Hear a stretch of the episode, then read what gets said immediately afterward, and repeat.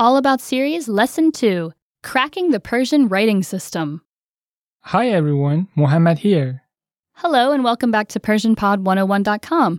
I'm Becky, and this is all about Lesson 2 Cracking the Persian Writing System.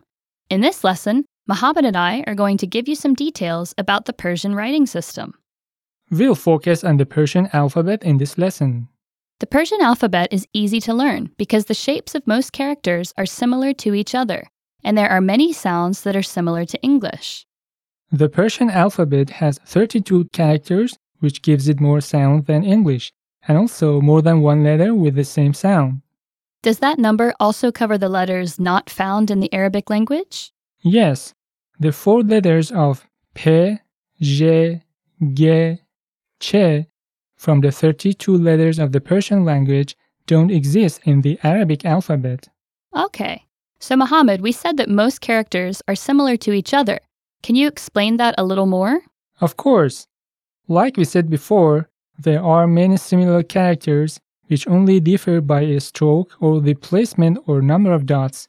Like, for example, the letter T has two dots above it, while the letter B has the same shape but with only one dot below it. And the letter G is the same as K but with one more stroke above it. That's interesting. And can you tell us what are some additional characteristics of Persian letters? Well, unlike English, Persian letters don't have capital and lowercase forms.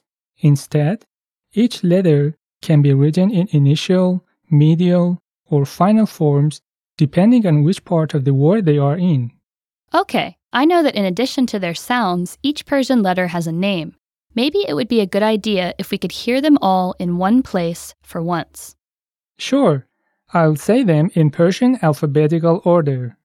Aleph, B, P, T, S, Jim, Ch, H, Kh, Dal, Zal, Re, Z, J, Sin, Shin, Sad, Zad, Ta, Za, عین قین ف قاف کاف گاف لام میم نون واو ه ی Thank you.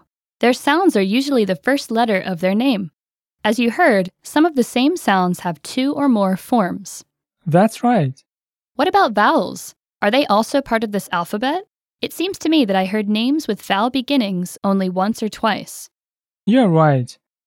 Vowels are also hidden parts of this alphabet, like the letter Aleph, which makes the four different vowel sounds of A, O, E, and A when written in different forms, or the letters Vav and Ye, which besides V and Y can make the vowel sounds of U, O, and E. And the second he sounds like a at the end of words, but is not a vowel. So do all letters have initial, medial, or final forms? There are seven letters that are written in the same way, anywhere in the word, which are Aleph, with the sound of A, Dal, Zal, Re, Z, J, and Vav. That's true, and it seems like these sounds cannot be found in English, right? Right. For example, we have the A sound of the Aleph and six other letters that create the four sounds of Q, Ain, J, and Kh. Okay, now let's move on to the pronunciation marks used in Persian. Okay, there are four marks which we use above letters to show their pronunciation points, though they are often removed but are still pronounced. One by one, the first one is Tashdid. it is used to show the sound of a letter heard twice or doubled in a row. It's written as two attached crescents that we put above the repeated letter, like the letter che in the word bache, meaning child. The second one is Hamze. which represents the glottal stop with no sound, or the sound of e. It's written like a small ain consonant and sounds the same, like the little pause in the word mas'ale, meaning problem. The third one is called Tanveen. that occurs in the Arabic adverb termination, similar to ly in English, and is pronounced an as in man. It's written as two small strokes downwards to the left and usually above the last A of the word, like the an sound in the word an, which means really. And last but not least, it's sokun, which is used to show that there aren't any short vowels between two consonants, though it is rarely used. It's a caret or an upside down V mark above the consonant and it's silent, like the arm combination in the word garm, which means hot.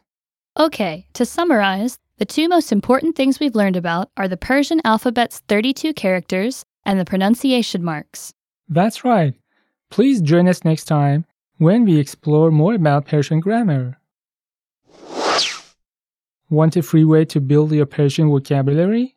Follow our Persian word of the day at PersianPod101.com, See and hear the word of the day. plus sample phrases and sentences. Get these daily vocabulary alerts on Facebook, Twitter, and PersianPod101.com blog. And add this widget to your own website or blog. They're available in 41 languages. Get these easy instructions at PersianPod101.com. That's all for this lesson. Thanks for listening, and we'll see you next time. خداحافظ